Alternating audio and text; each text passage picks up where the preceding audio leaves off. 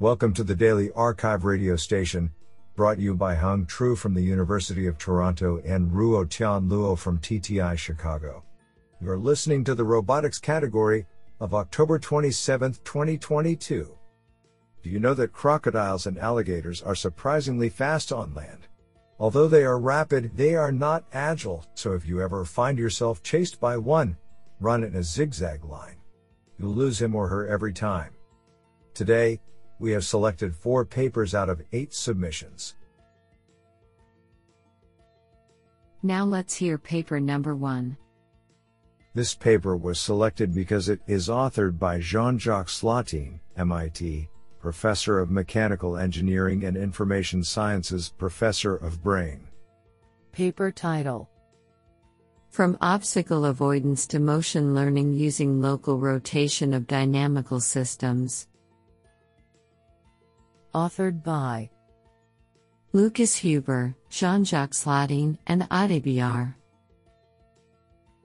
Paper Abstract In robotics, motion is often described from an external perspective, i.e., we give information on the obstacle motion in a mathematical manner with respect to a specific, often inertial, reference frame. In the current work, we propose to describe the robotic motion with respect to the robot itself. Similar to how we give instructions to each other go straight, and then after multiple meters move left, and then a sharp turn right, we give the instructions to a robot as a relative rotation. We first introduce an obstacle avoidance framework that allows avoiding star shaped obstacles while trying to stay close to an initial, linear or nonlinear, dynamical system. The framework of the local rotation is extended to motion learning. Automated clustering defines regions of local stability, for which the precise dynamics are individually learned. The framework has been applied to the LASA handwriting dataset and shows promising results. Honestly, I love every papers because they were written by humans. Now let's hear paper number 2. This paper was selected because it is authored by Brian C. Williams, Professor of Aeronautics and Astronautics, Massachusetts Institute of Technology. Paper title InterSim Interactive Traffic Simulation via Explicit Relation Modeling. Authored by Qiao Sun, Xin Huang, Brian C. Williams, and Hang Zhao. Paper Abstract Interactive traffic simulation is crucial to autonomous driving systems by enabling testing for planners in a more scalable and safe way compared to real world road testing. Existing approaches learn an agent model from large scale driving data to simulate realistic traffic scenarios, yet it remains an open question to produce consistent and diverse multi agent interactive behaviors in crowded scenes. In this work, we present InterSim, an interactive traffic simulator for testing autonomous driving planners. Given a test plan trajectory from the ego agent, InterSim reasons about the interaction relations between the agents in the scene and generates realistic trajectories for each environment agent that are consistent with the relations. We train and validate our model on a large scale interactive driving dataset. Experiment results show that InterSim achieves better simulation realism and reactivity in two simulation tasks compared to a state of the art learning based traffic simulator. Honestly, I love every papers because they were written by humans. Now let's hear paper number 3. This paper was selected because it is authored by Karina Meneses Cime, unknown. Paper title Shared Autonomous Vehicle Mobility for a Transportation Underserved City.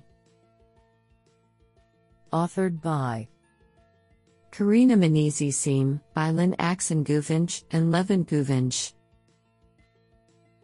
Paper Abstract This paper proposes the use of an on demand, ride hailed, and ride shared autonomous vehicle, SAV, service as a feasible solution to serve the mobility needs of a small city where fixed route, circulator type public transportation may be too expensive to operate. The presented work builds upon our earlier work that modeled the city of Marysville, Ohio as an example of such a city, with realistic traffic behavior and trip requests. A simple SAV dispatcher is implemented to model the behavior of the proposed on demand mobility service. The goal of this service is to optimally distribute SAVs along the network allocate passengers and shared rides.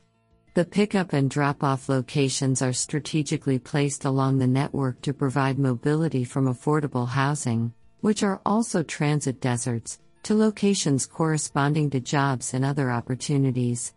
The study is carried out by varying the behaviors of the SAV driving system from cautious to aggressive along with the size of the SAV fleet and analyzing their corresponding performance.